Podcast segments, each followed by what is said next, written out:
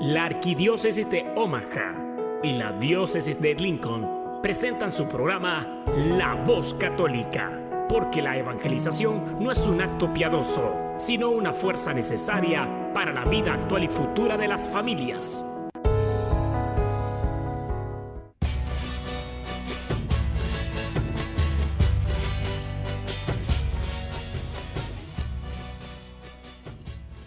Hola, soy el arzobispo Jorge Lucas. Despónganse a escuchar la voz católica con un mensaje de fe y esperanza.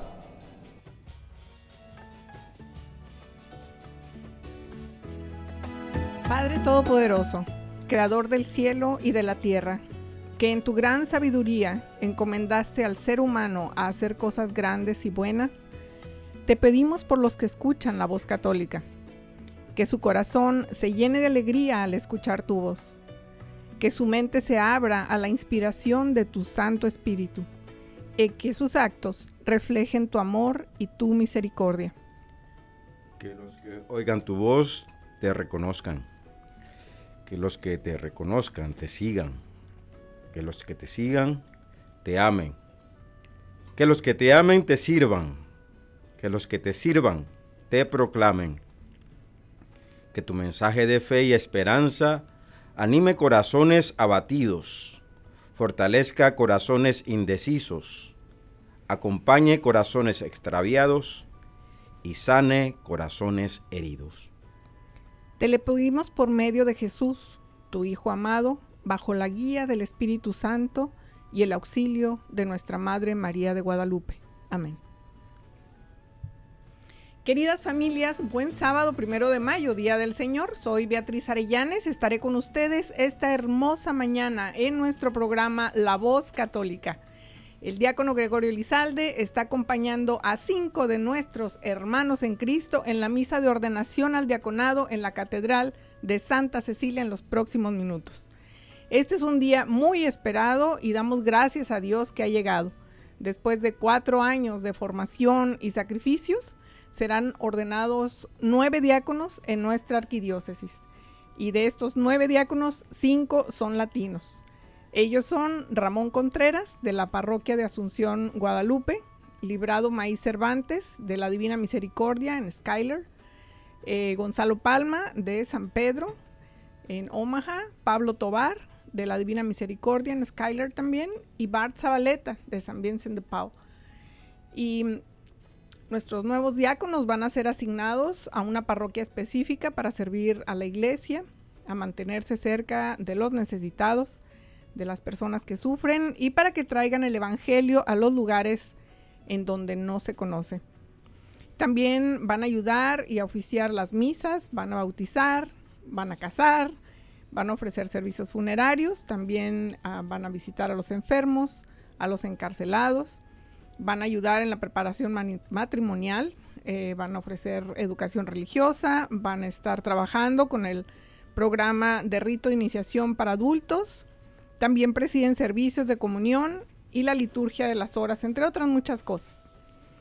Un diácono está llamado a ministrar, es decir, asistir las necesidades y de cuidar a las personas en nombre de Cristo. Por la ordenación se le da el carácter sacramental de Cristo, quien se hizo a sí mismo diácono o servidor de todos. Los diáconos están bien preparados y están dispuestos a hacer sacrificios por la iglesia y por los fieles. Los diáconos están al servicio del obispo porque están unidos en un vínculo sagrado en su ministerio de servicio. Bueno, pues este día celebramos que tenemos cinco nuevos diáconos en nuestra comunidad.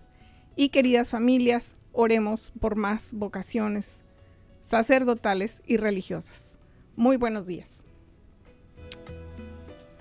Vamos a escuchar ahora el Evangelio del Día en voz del diácono Gregorio Lizalde.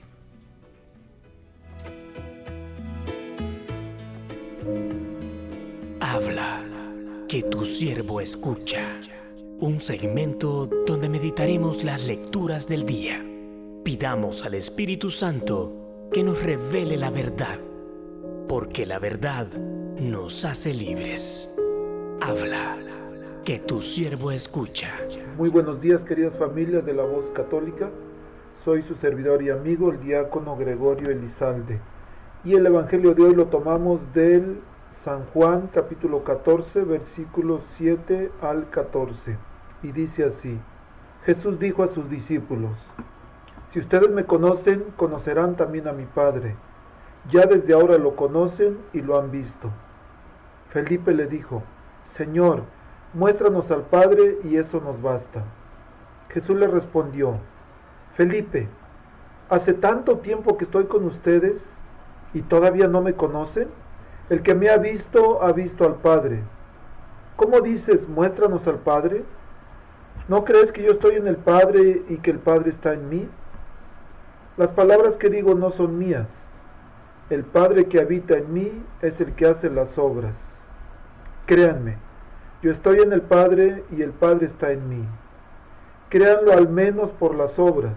Les aseguro que el que cree en mí hará también las obras que yo hago, y aún mayores, porque yo me voy al Padre. Y yo haré todo lo que ustedes pidan en mi nombre, para que el Padre sea glorificado en el Hijo. Si ustedes piden algo en mi nombre, yo lo haré. Palabra del Señor. El intentar conocer a Dios es por medio de la fe. Y la fe es un camino de luchas, de profundización, pero sobre todo de decisión. Y el Evangelio de hoy es un claro ejemplo de esto. Vemos que Felipe en medio de su ignorancia o más bien de su ingenuidad le dice a Jesús, Señor, déjanos ver al Padre y con eso nos basta. Querían ver al Señor con los ojos, mas no habían comprendido que Dios es uno con Jesús, quien se hizo uno de nosotros, se hizo carne por amor a nosotros.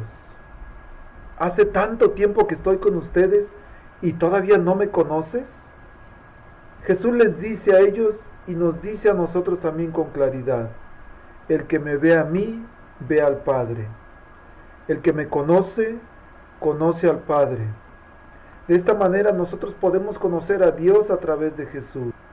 Tantas veces decimos en diferentes momentos de la vida, ¿dónde estás, Señor? ¿Por qué te ocultas de mí? ¿Por qué te alejas de mí? Y nos comportamos igual que Felipe, pidiendo pruebas físicas de la existencia de Dios o de su amor. Especialmente en medio de las dificultades, no nos damos cuenta que Dios camina con nosotros, que nos habla a través de nuestros hermanos, a través de libros, reflexiones, canciones, a través de nuestras propias experiencias, buenas o malas. Aún en las experiencias malas, el Señor está guiándonos. Lo tenemos todo el tiempo a nuestro lado y no nos damos cuenta. Esperamos experiencias divinas o sobrenaturales, algo grande, para saber que Dios está con nosotros. Algo muy importante también sucede cuando con nuestras obras o cuando nuestras obras son el motivo para que nosotros mismos podamos mostrar el rostro de Dios a otros. Posiblemente hoy o mañana nos vamos a encontrar con personas que tienen mucho tiempo o que nunca nadie les ha hablado de Dios. Y nosotros vamos a tener la gran oportunidad de hacerlo con nuestras obras.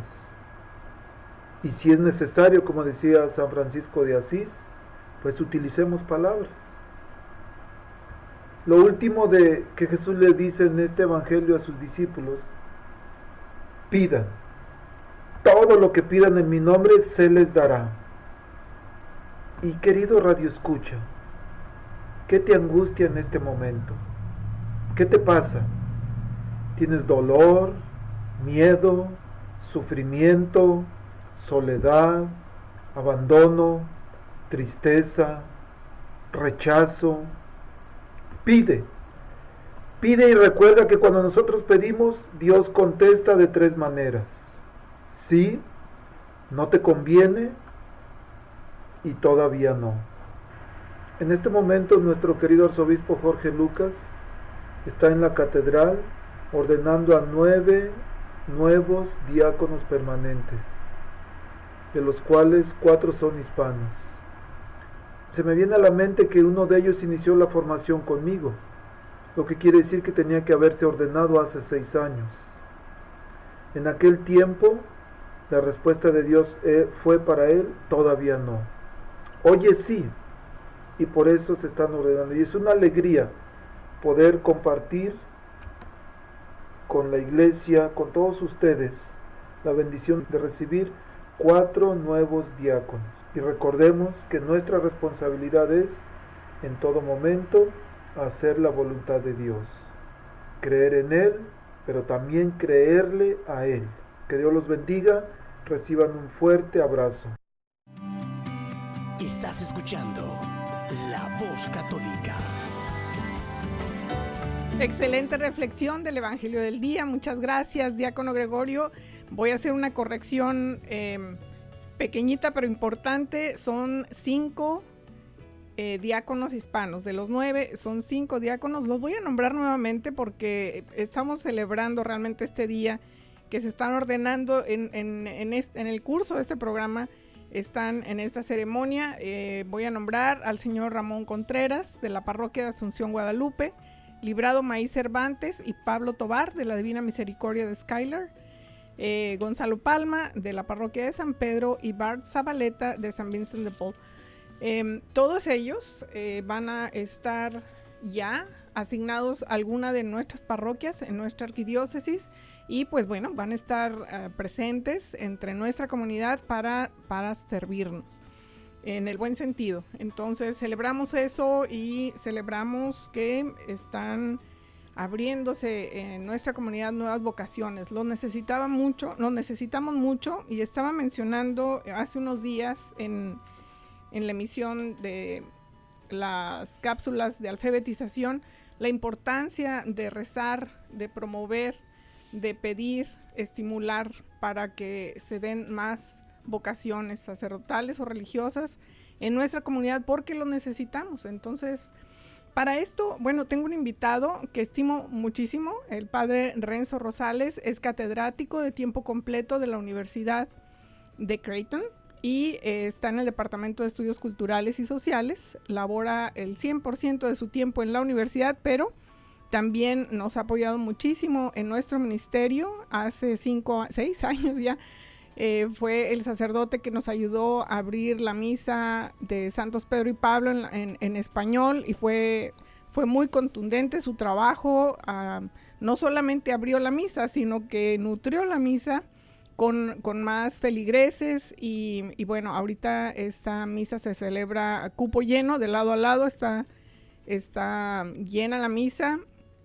Nos ha estado ayudando ahora con un proyecto muy, muy importante para nosotros hizo un estudio sobre la experiencia de estudiantes hispanos en high school y estamos en ese proceso, estamos muy ocupaditos y por supuesto pues eh, el tiempo y la educación, educación que eh, lleva a todos los estudiantes de la Universidad de Creighton. Entonces, padre, muy buenos días, gracias por estar aquí. Muchísimas gracias Beatriz, gracias por la invitación y ha sido un placer estar aquí con ustedes compartiendo un ratito. el placer es todo nuestro y platíquenos un poquito más de usted, padre, ¿de dónde es? Bueno, como para aquellos que no me han conocido en la comunidad, mi nombre es Renzo Rosales.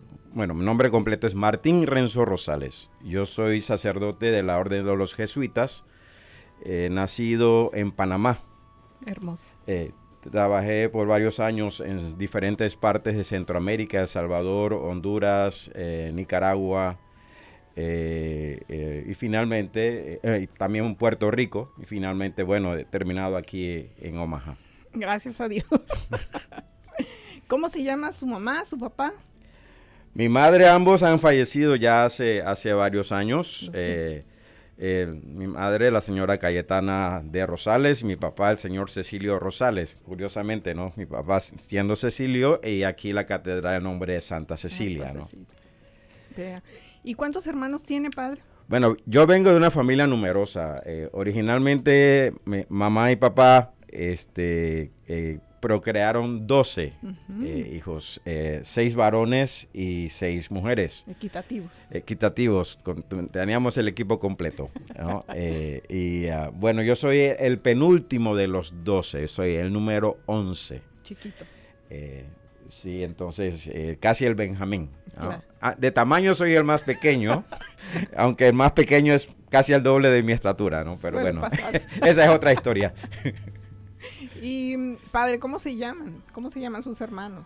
Bueno, eh, tenemos una variedad de nombres, desde la mayor que se llama Senia, mi otra hermana que le sigue que se llama Matilde, Isela, Mireya, Naida, Daira, eh, luego mis hermanos Oscar, Daniel, Cecilio, Ariel, Leonel y bueno, finalmente yo. De hecho, de todas mis hermanas, casualmente eh, una de ellas, la menor de las mujeres, eh, su nombre es Daira, ella es religiosa. Eh, casualmente es, es, miembro de una congregación que se llama las religiosas de la comunicación social. Oh. Y aquí me encuentro, ¿no? También entonces en, en, un medio de comunicación social haciendo algo del ministerio que hace mi hermana allá en Panamá. Sí, una de las razones, porque yo sé, yo sé que tiene a su hermana religiosa es porque está aquí, padre, porque hablando de las vocaciones es importante que, que demos a conocer familias que tienen no solamente un sacerdote, sino que han, han generado, han dado frutos muy hermosos para, para, Dios. Y es el caso de su familia, por eso preguntaba los nombres de sus papás. Y, y, ahorita vamos a platicar un poquito más sobre el trabajo de su hermana, que también me ha usted platicado que es muy importante lo que ha hecho su obra. Em, ¿Y por cuántos años ha sido sacerdote? Bien, eh, yo entré a la, orden de los jesuitas en el año, uh, al, inicio del año 89, en febrero del año 89. Entonces, en la orden de los jesuitas eh, tenemos un proceso de formación que dura entre 10 y 14 años. En mi caso tomó 10 años. En el año, a finales del año 98 fui ordenado sacerdote. Entonces, calculamos, desde el año 98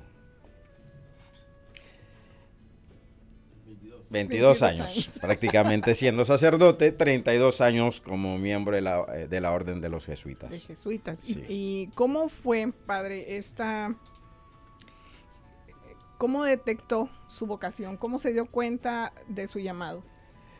Eso es interesante porque um, mi proceso eh, realmente no fue un proceso tan claro y directo e inmediato como a veces mucha gente piensa de que, de que para ser llamado a sacerdocio uno tiene que haber sido una persona totalmente correcta y piadosa y, cosas por el estilo. ¿no? Yo era tal vez un, estudiante normal de la universidad que pensaba tener mi profesión, trabajar y casarme y tener hijos.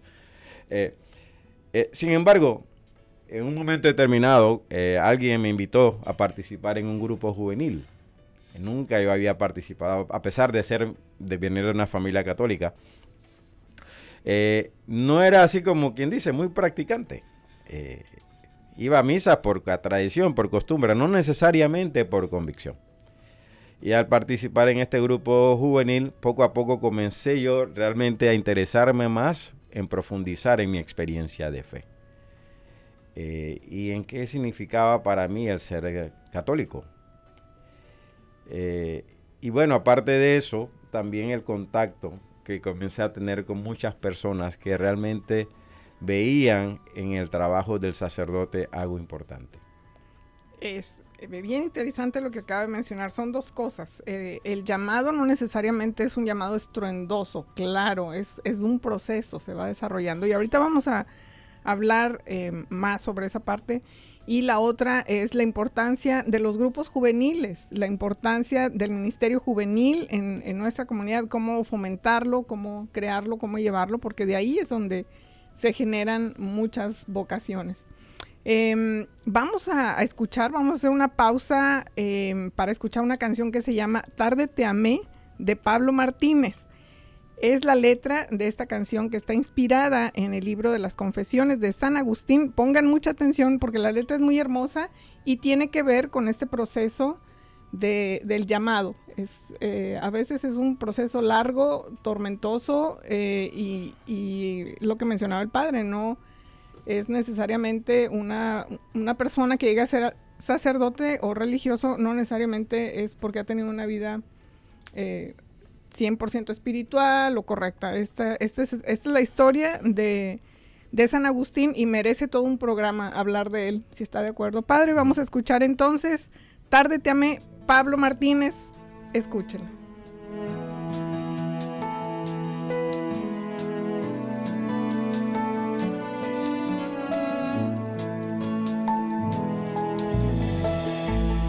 Yo me lanzaba hacia cosas hermosas que sin ti nada serían. Tú estabas conmigo, quedabas, pero yo no. Contigo no. Llamaste, clamaste, rompiste mi sordera. Brillaste y resplandeciste, fugaste mi ceguera. Tarde te hermosura tan antigua y tan nueva.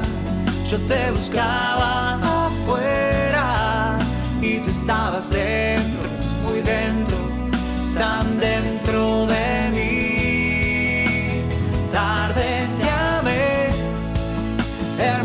tan antigua y tan nueva. Yo te buscaba afuera y tú estabas dentro, muy dentro, tan dentro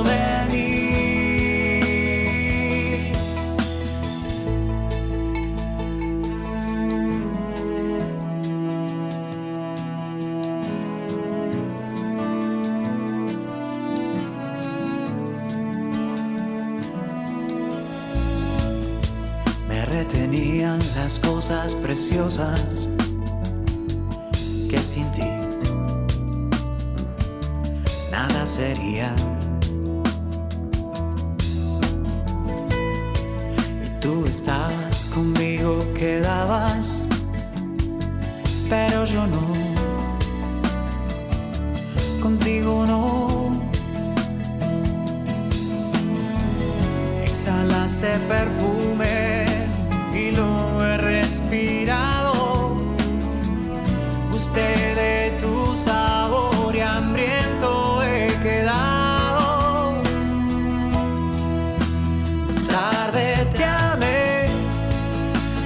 Hermosura tan antigua y tan nueva.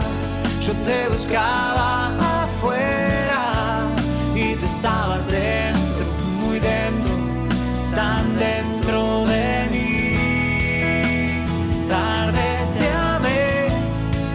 hermosura tan antigua y tan nueva. Yo te buscaba afuera y tú estabas dentro,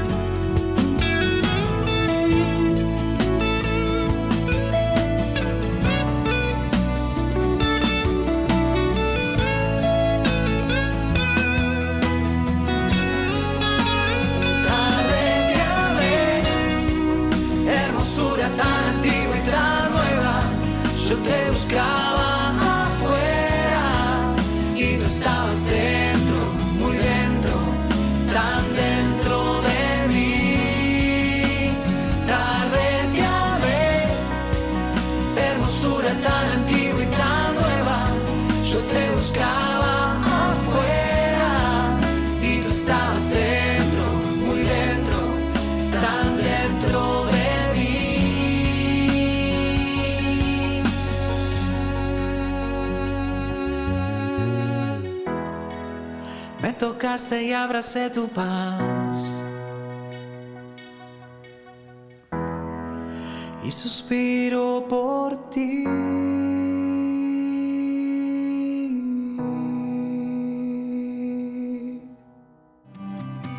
Estás escuchando La Voz Católica.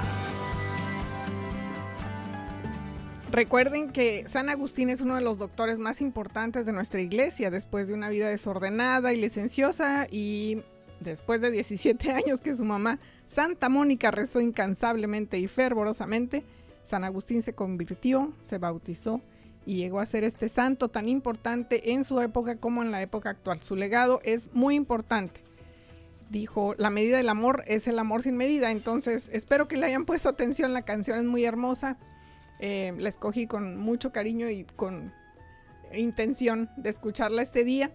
Les quiero decir que tengo un libro para regalarles. Eh, es un libro para, para llevar día a día. Se llama Consagración a San José las maravillas de nuestro Padre Espiritual. Es un libro de Donald Calloway. Calloway. Eh, es un magnífico libro, excelente recurso para crecer espiritualmente día a día de la mano de nuestro querido San José. Y en este año que está dedicado a este gran santo, Padre virtuoso de Cristo Jesús, así que llámenos y este libro va a ser suyo. O sea, la primera persona que nos contacte, que llame a, la estación al número 402-898-1020. Nuevamente, 402-898-1020. Eh, llámenos simplemente para saludar, para preguntar. Nos gustan las preguntas, nos gusta saludarlos y además vamos a regalarles este libro. Vamos a platicar ahora sí, padre, de, de su vocación y platíquenos más sobre ese proceso que vivió para llegar a ser sacerdote. Bueno, como eh, te comentaba hace, hace poco, el proceso fue algo que, tomó, tomó cierto número de años prácticamente. Eh, yo ya estaba definido por querer ser un, en aquella época, querer ser economista. Yo era estudiante de economía en la Universidad de Panamá. Cuando un compañero mío, de, creo que estábamos en primer año de economía, eh, me invitó a participar en un grupo, me acuerdo en aquel entonces en Panamá, los padres salesianos eran los que organizaban ciertos tipos de convivencias para jóvenes, un programa que se llamaba Escoge. Y recuerdo yo que por primera vez me sentí eh, muy identificado con las experiencias de muchos de los jóvenes que participaban en este retiro y bueno, por ahí me comencé a activar más en la iglesia. Luego de participar en, Escoge y, e integrarme más eh, voluntariamente con la iglesia, entonces me integré a otros grupos en mi parroquia de la renovación carismática. Y aquí fue también donde marcó un, periodo bien especial de, experiencia, de integración con, con la comunidad y sobre todo de una experiencia más profunda en la vida de oración. Y aquí fue algo que marcó muchísimo más este proceso de discernimiento. De acuerdo, ¿qué herramientas de oración, Padre? Por ejemplo, el hecho de que ustedes saben, nosotros es una de, las de las de las de las eh, de los legados que tenemos en la iglesia de la oración vocal, de que recitamos el Padre Nuestro, el Ave María, pero tal vez algo que yo descubrí con la renovación fue un poco no solamente la oración vocal, sino la, oración en la que tú introducías los elementos de la afectividad, del sentimiento y realmente penetrarse más en el contenido, reflexionar sobre la palabra de Dios y eso hacerla mucho más palpable en tu experiencia interior. Entonces, eso por un lado. Y por otro lado, también la capacidad que en alguna medida me fue encaminando a o preparando para lo que luego yo vine a reconocer como la espiritualidad ignaciana. ¿Qué fue esto?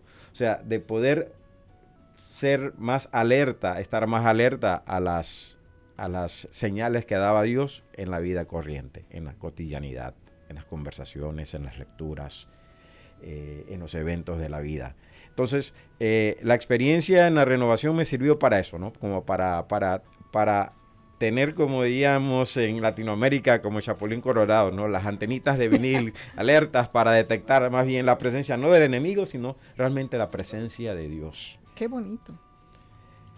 Y entonces, eh, algo que fue muy hermoso para mí y muy crucial fue una experiencia que tuvimos en mi parroquia ahí en Panamá, en donde el párroco había organizado una visita de grupo juvenil al cual yo pertenecía Adelante, a, a- a un pueblo en el interior de Panamá. Yo, soy un- un- una persona que me crié siempre en la ciudad.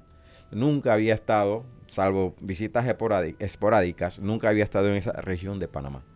Nos tocó viajar por alrededor de ocho horas en un ah, microbús con aire acondicionado, escuchando canciones religiosas, con guitarras y todo, y por ocho horas íbamos, bueno, las primeras cuatro horas o tres horas, muy bien, cuatro horas también, cinco horas ya estábamos comenzando como a quejarnos de que, Dios mío, aquí hasta las posaderas se nos están poniendo un poco demasiado rígidas de estar tanto tiempo sentados. Y bueno, comenzamos nosotros poco a poco los jóvenes ahí como a no sentirnos realmente tan cómodos de que, de que esta actividad fuera tan lejos. Bueno, para no hacerles el cuento eh, eh, corto, tan largo, llegamos a este lugar eh, en la provincia de Veraguas, en el interior de Panamá, luego de ocho horas de camino. Y el sacerdote que nos recibía, el sacerdote anfitrión, nos comentaba con, con mucha alegría cuando nos vio. Muchachos, qué bueno, qué bueno que ustedes en- están aquí. Vieran que hay gente que ha venido a recibirlos y han venido de diferentes comunidades, de, desde 10, 12 y hasta 14 horas caminando para verlos a ustedes. Wow, para nosotros fue, nosotros nos sentimos microscópicos ante esa experiencia. Nosotros nos quejábamos porque íbamos ocho horas en un auto, sentados en aire acondicionado, con música y todo. Y gente que venía desde las montañas hasta 14 horas caminando, gente sin zapatos, gente muy pobre, pero que venían a encontrarse con nosotros porque decían que éramos misioneros que veníamos a traerles la palabra de Dios. Para mí fue un- el primer campanazo como fuerte, fuerte, de ver que había esa necesidad. Y luego cuando el sacerdote nos, con- nos comentaba, le preguntaban, bueno, ¿y cuántas comunidades usted tiene que atender en esta parroquia? Y él, él nos dijo, bueno, en, en esta, esta parroquia como tal cubre alrededor de 378 comunidades. O sea que si yo visito una comunidad por día, no me alcanza el año entero para visitarlas a todas, y solamente visitándolas una vez al día. Ahí fue donde caí en, en- en- en cuenta de, de la dimensión del trabajo de un sacerdote, especialmente en, en- en el área rural, eh, que se tiene que mover eh, por tantos lugares y la necesidad que hay en tantos lugares en donde tal vez solamente pueden recibir el sacramento del bautismo o de la Eucaristía eh, una vez al año. Exacto. Es, eso es precisamente lo que estábamos comentando recientemente en el miércoles en las cápsulas de alfabetización, que tenemos este regalo aquí en nuestra ciudad, tenemos tantas opciones para asistir a misa y despreciamos esta oportunidad de asistir a misa y recibir este, esta Eucaristía, esta comunión. Eh, es impresionante, es Dios, está ahí y lo despreciamos. Entonces, no, porque no tenemos precisamente esa experiencia de la falta de, ¿no? Sabemos que está ahí y en cualquier momento la podemos recibir, pero cuando no está, Exactamente, ¿no? Y, y para mí eh, fue, fue hasta una experiencia casi, eh, si puedo decir así, premonitoria de lo que vino a ser parte de mi ministerio en el futuro. Porque luego ya al, al haber eh, optado por el sacerdocio y, y ser ordenado, mi, mi, primera, mi primera misión fue en Honduras, en una parroquia en donde precisamente me tocó, nos tocó atender más de 150 comunidades y yo era, eh, estaba eh, a cargo de cerca de 35 comunidades. Algunas comunidades me quedaban hasta 16 horas de camino. pues agradezco tanto por su vocación, Padre, y porque nos acompaña esta mañana. Tenemos ya una llamada. Muy buenos días. Buenos días, Hola, ¿con quién hablo? Nancy. Nancy, ¿cómo está? Bien, gracias a Dios. ¿Qué tal? ¿Está llamándonos por una pregunta, por un comentario, por el libro? Ah, sí, ah, llamaba por el libro. ¿Le gusta? ¿Le gusta San José? Sí, este, pues él hizo um, un milagro en, en nosotros, pues en el tiempo que nosotros queríamos, este, movernos, este, am, de casa, de, te- vivíamos en un apartamento y nuestra familia estaba creciendo y, y, este, un día el, el sacerdote donde yo voy me dijo, vamos a orar a San José y comenzamos a orar para tratar de encontrar un lugar porque siempre eh, cuando llamábamos a preguntar en las casas, decían, no, es que ustedes son muchos y nunca nos daban esa oportunidad. Entonces cuando comencé a, orar yo a San José, este, pues él nos hizo el milagro de encontrarnos una casita y pues ahorita estamos pues en, una casita pues con mis hijos y todo y pues para mí este San José es muy muy especial y también este yo y mi esposo nos casamos en el día de San José. Ajá. Entonces, ajá, y, por eso dije, pues voy a llamar a ver si me gano el libro. claro que sí, Nancy, se me, se me erizó la piel. Uh, sabe que yo soy también súper devota de San José. Ha estado muy presente desde mi matrimonio. Me casé en la parroquia de San José, no el día de San José, pero en la parroquia de San José. Y ha, ha, sido un santo muy presente, muy, muy noble, muy solícito siempre. Eh, Santa Teresa de Ávila eh, fue también una promotora de la devoción de San José, pero porque ella mencionaba, de hecho, no hay cosa que yo le pida que no esté inmediatamente resuelta. así que, así es. qué bonita devoción. Nancy, le voy a, pedir los datos ahorita ya fuera del aire y nos ponemos de acuerdo para, para entregarle el libro. No se va a arrepentir, está hermoso. Muchas felicidades, Nancy, mucho gusto. Y luego también, pues, ah, les quería dar las gracias por estas pláticas que ponen, este, nos ayudan mucho a nosotros también en la fe nosotros tenemos este, nueve hijos y siempre oramos para que de uno de ellos, como dicen, salga un sacerdote. pues vamos a orar por este, eso. Sí, gracias, gracias por sus prédicas y por los testimonios que nos ayudan mucho a nosotros también en nuestra fe. Nancy, lo hacemos con mucho cariño eh, y, y, bueno, su, su retroalimentación es importante, así que no deje de llamarnos, de decirnos, sugerirnos, corregirnos y alimentarnos también es importante que ustedes nos retroalimenten y lo recibimos con, muchísimo gusto. Así que el libro es suyo, Nancy, que tengan muchas más bendiciones, eh, que, que ojalá Dios quiera que tengan una vocación entre sus, entre sus hijos, que Dios les dé esa bendición. Algún día escuché a un sacerdote decir que cuando ordenan a los sacerdotes tienen una, un, mantito con el que se... Em, limpian la mano cuando ya son ungidos y guardan este, este, este, ¿cómo se llama, padre? Es un, es un pañuelito, vamos a decirlo así, es una tela que dejan eh, guardada junto con sus eh, recuerdos de ese día en que son ungidos y cuando llegan al cielo, bueno, no es verdad, cuando los padres fallecen, los sacerdotes ponen este mantito en las manos de sus padres su madre o su padre, llegando al cielo, muestran este eh, manto y es una, es una forma de que las puertas del cielo se abran por esta vocación que han, que han fomentado y han apoyado. Entonces, yo quiero uno de esos, ojalá usted tenga uno, Nancy. Sí, es hermoso. que así sea. Felicidades, Nancy. Felicidades, Nancy. y, este, ahorita vamos a escuchar su testimonio.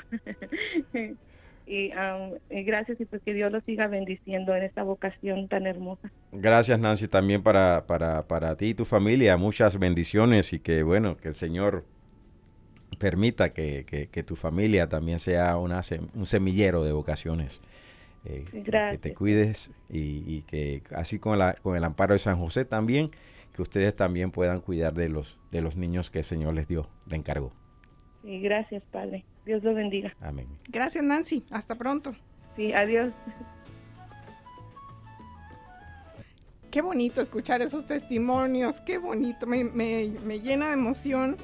Gracias Nancy por llamar. Este libro no se arrepienta, no se van a arrepentir ni nunca de, tener un libro como este a su lado. Em, si quieren conseguir más libros como este, márquenos. Ahorita les voy a dar los teléfonos a donde nos pueden marcar eh, y dónde los pueden conseguir. Entonces, padre, ¿dónde nos quedamos? Estábamos hablando de que estaba al fin ya en su misión en Nicaragua. Sí, ah, pero ah, eh, había saltado un poquito para decir de que cuando me ah, cuando fui a esta comunidad en, Panamá y que vi que el sacerdote trabajaba en tantas comunidades y vi la necesidad y que fue como una premonición de lo que vino a hacer el ministerio eh, después. Pero antes de eso, antes de, había que primero saber si yo quería ser sacerdote. mi viaje a, a esa comunidad de Panamá fue eh, como un campanazo. Pero luego pasó algo que a veces pasa con muchos jóvenes cuando están tal vez como tanteando esa decisión. ¿Y qué era? Que yo pensaba que, bueno, para ser llamado al sacerdocio uno necesitaba escuchar voces, que Dios le hablara a uno en sueños, o que de repente uno tuviera una visión de la Virgen María pidiéndole, bueno, yo quiero que tú seas no sacerdote para mí. No. Eh, yo pensaba que a lo mejor, ¿no? Y, bueno, pues eh, eh, tenía como esa imagen de que el Señor me tenía que decir algo con una manera extraordinaria, que, ¿no? que de repente pasara algo, el sol reluciera de una manera especial de repente se quebrara un palo cuando yo estuviera caminando, que de repente gritara un mono, ay, yo no sé. Yo, yo siempre tenía esas ideas un poco así como, pero hasta que vine a caer en la cuenta de que no, Dios, así no funciona. Tal vez con alguna gente, muy rara vez. Eh, sin embargo, poco a poco comenzó a pasar de que esta sensación este, de inquietud, de sentirme no necesariamente cómodo con las decisiones que yo estaba tomando con respecto a mi vida profesional. Me sentía, sí, muy bien, quería ser economista, estaba muy bien, pero no terminaba de, no me olvidaba de aquellas personas, de los rostros. Se quedó en el corazón. De esas personas que con tanto cariño nos habían recibido en esa comunidad en las montañas de Panamá. Y, y del pensar de que, bueno, a lo mejor ¿por qué no? El sacerdocio. Y al principio como que rechazaba la idea, porque digo, ¿cómo voy a, eh, cómo voy a rechazar la idea de, tener una familia, de casarme? De, eh, mi papá quería que tuviéramos, tener muchos nietos también, entonces, eh, ¿cómo? Y, me resistía a la idea, pero poco a poco cada vez más iba, iba presionándome más esa sensación de que, y a lo mejor sí, quién sabe, ¿por qué no lo piensas? hasta que finalmente ya iba creciendo como esa curiosidad de, explorar realmente si esta era la manera en la que Dios a lo mejor me estaba pidiendo que respondiera, no hacer algo con mi vida. Qué bien, qué, importante, cómo nos ilustra, Padre, sobre esta experiencia de llegar a decidir eh, ser un sacerdote, porque además, déjenme decirle, el camino no es corto. Hay un proceso largo de estudios y de pruebas que tienen que ir solventando durante, ¿qué serán, padre? ¿Ocho o años? dependiendo también del tipo de, orientación, por ejemplo, porque en, la Iglesia Católica tenemos eh, dos tipos de, sacerdotes. lo que le llamamos los que son los miembros del, clero eh, eh, diocesano, ¿no? los que trabajan, que se forman entonces a nivel de, secular. Y luego tenemos los religiosos que vivimos más bien en comunidad. Entonces, dependiendo, va a durar de entre siete años, en algún caso, ¿no? Para nivel del clero diocesano, hasta aproximadamente 14 años, en este caso de los jesuitas, que generalmente parece ser que tenemos la formación más, más larga. sí.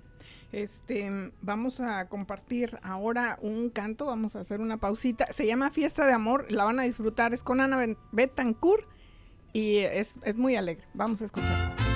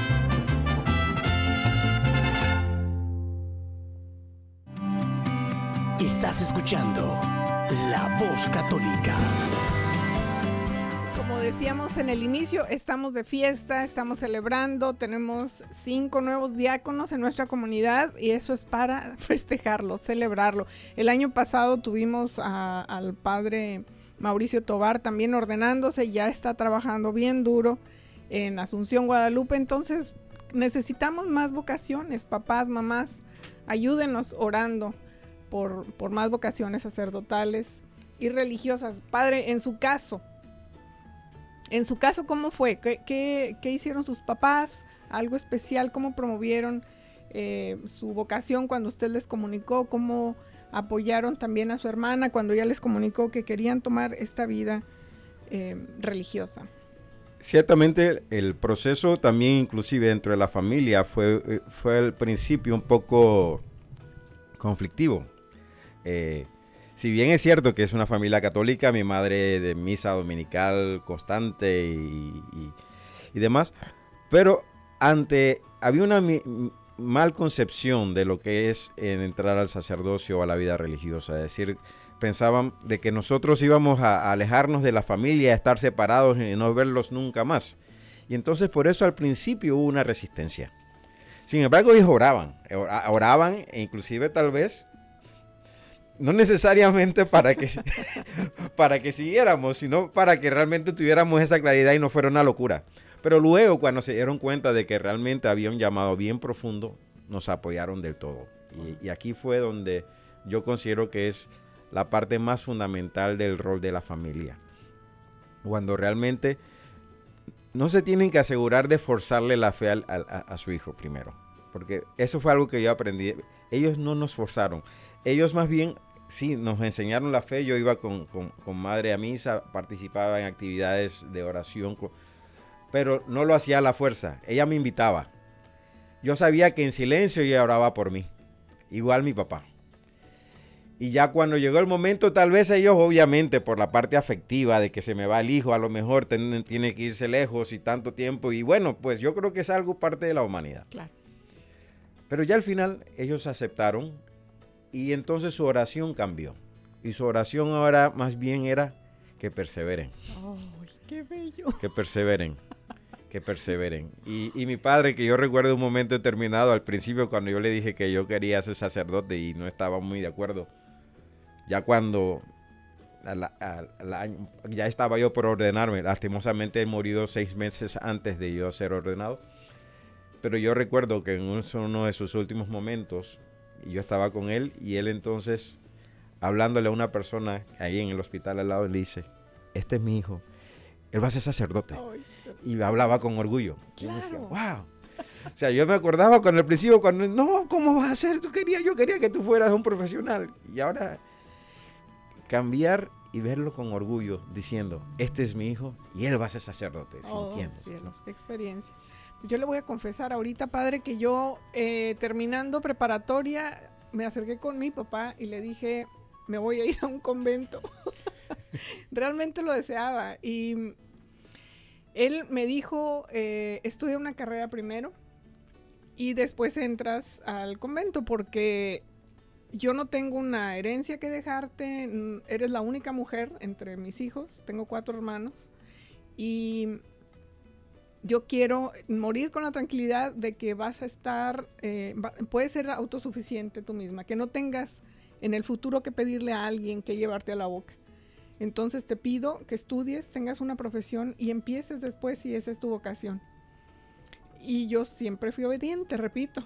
Y, y lo hice, nada más que en el camino me encontré a mi marido y se me olvidó esto de la- de- del convento, pero eh, el apoyo de los padres es, es in- importante, es, muy serio. Entonces, yo creo que es momento de tomar muy en serio este tema porque estuvimos acostumbrados a encontrar sacerdotes y religiosas sirviéndonos todo el tiempo.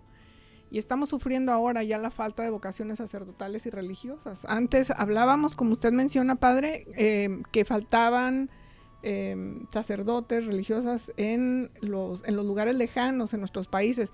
Pero no, ahora lo estamos sufriendo ya en, en las zonas metropolitanas. Entonces, Sabemos también que las escuelas católicas las abrieron sacerdotes y monjas, son, e- ellas eran las maestras y los sacerdotes los maestros. Y ahora tenemos maestros eh, seculares que sirven en las escuelas. Estamos sufriendo grandemente ya la falta de educadores religiosos y la presencia de nuestros sacerdotes en las escuelas se ha reducido cada vez más. Entonces, em, sabemos que las escuelas católicas se les reconocía como semilleros de vocaciones. Entonces, este es un gran recurso para, para nosotros padres de familia, para que nuestros hijos continúen viviendo la fe que se les inculca en casa. Voy a hacer un switch rápidamente, obligado. De aquí en adelante nos van a escuchar hablando sobre la alegría de dar. Eh, esta es es una forma en que la arquidiócesis está estimulando y está pidiendo que nuestra comunidad, de todos, todos, eh, en la arquidiócesis, nos abramos un poquito el corazón y aportemos también a las grandes necesidades que tenemos en la arquidiócesis para seguir operando. La alegría de dar va a ser un día de donación de 24 horas que se estableció para beneficiar a las parroquias, a las escuelas, a los ministerios y organizaciones de la Arquidiócesis de Omaha. Entonces, pongan atención, marquen en su calendario esta fecha, por favor. La alegría de dar se va a llevar a cabo el miércoles 19 de mayo, de las 12 de la mañana a las 12 de la noche. Y eh, esto va a hablar directamente de la visión de la arquidiócesis de una iglesia, al proporcionar una nueva oportunidad para todos, para unificarnos eh, y apoyar a nuestra comunidad católica y el impacto que estamos teniendo en 23 condados del noroeste de Nebraska. Entonces, yo de manera eh, personal les estoy invitando a que apoyen, apoyen, perdón, en la recaudación de fondos para la beca para niños latinos. Eh, muchos papás que vienen a las escuelas católicas saben que estamos manejando un fondo de becas para niños latinos en la arquidiócesis de Omaha con esos fondos hemos podido ayudar a cientos de niños con becas. El año pasado se distribuyeron casi 100 mil dólares en becas de este fondo. Así que necesitamos su ayuda, aunque sea poquito, todo cuenta, sobre todo la buena intención. Entonces, marquen por favor en su calendario para dar con un corazón alegre en apoyo de las buenas obras de todas nuestras parroquias, escuelas, ministerios y organizaciones en nuestra arquidiócesis y especialmente la beca para niños latinos. Nuevamente, de poco a poquito, pero vamos haciendo un gran impacto en nuestra comunidad. Vamos a, invitarlos también, padres de familia, a que se acerquen con nosotros a la oficina de escuelas católicas para que les podamos mostrar lo que es una escuela católica, la educación católica, invitarlos a dar un recorrido por las escuelas que les interese Estamos a tiempo, ya una semana, el 7 de mayo eh, cierran el fondo de becas más grande que tenemos, que es el, fondo de becas de Children's Scholarship. Y eh, necesitamos apurarnos. Si, si, todavía no han aplicado o quieren aplicar, llámenos al 402-557-5570. Pueden mandar mensajes por WhatsApp al 531-301-7399 eh, tenemos página de Facebook, Escuela Católica Arquidiócesis de Omaha y las cuentas de Instagram y Twitter. En nuestro sitio web, lovemyschool.com slash es slash. Estamos en el Centro Pastoral Tepeyac en la calle 36 y la Q, frente al supermercado. No se olviden de acompañarnos este lunes 3 de mayo a las 4.30 en nuestro programa Bajo el Reflector por nuestra página de Facebook, Escuela Católica Arquidiócesis de Omaha. También sale en el Centro Pastoral Tepeyac y eventos católicos en Nebraska. Vamos a tener a una familia, la familia de Alexander García, que asiste a la escuela de San Bernard, San Bernard y sus papás Carlos y Mónica García. Escúchenlo por favor porque el señor García habla sobre su familia, cómo lleva a su hogar. No se lo pierda. Las mamás van a encontrar en él un gran aliado y los papás un gran consejero. No se lo pierdan. Lunes 3 de mayo a las 4.30. El miércoles 5 de mayo a las 4 vamos a estar con nuestras cápsulas de alfabetización. Y también, para los que no sepan, este programa se graba y se transmite en la página de Facebook La Voz Católica. Entonces, si les ha gustado el programa o lo quieren compartir con alguien más, vayan a la página de Facebook La Voz Católica y ahí pueden escuchar nuevamente el programa todas las veces que quieran. Los esperamos el próximo sábado en una emisión más de La Voz Católica. Y, em, Padre, es hora de despedirnos. Ah, nos puede acompañar con una oración y las palabras que quiera agregar para despedirnos. Bueno, yo quiero agradecerles a ustedes la oportunidad de haberme permitido compartir algunas, algunas experiencias de, este caminar. Vamos a pedir al Señor para que derrame su bendición abundante sobre cada uno de, de nosotros, especialmente sobre nuestra radio audiencia, para que sus hogares reciban la gracia y la fuerza del Espíritu Santo, lo proteja, los mantenga unidos y sobre todo los fortalezca en la fe, la esperanza y el amor. Que la gracia de nuestro Señor Jesucristo, el resucitado, los siga acompañando siempre y los llene de su gozo, de su amor y de su paz. Amén.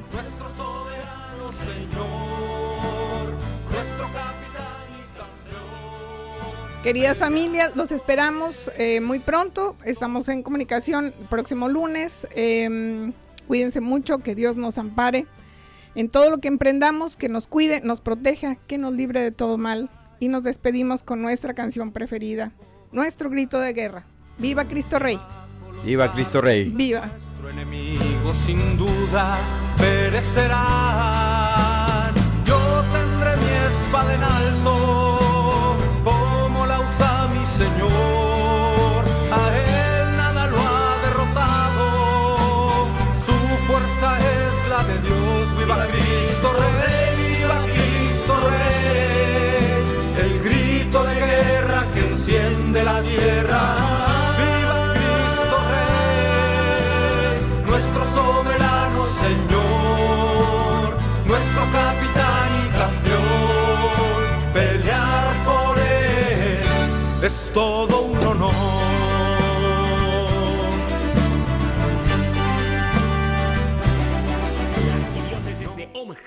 y la diócesis de Lincoln presentaron su programa La Voz Católica.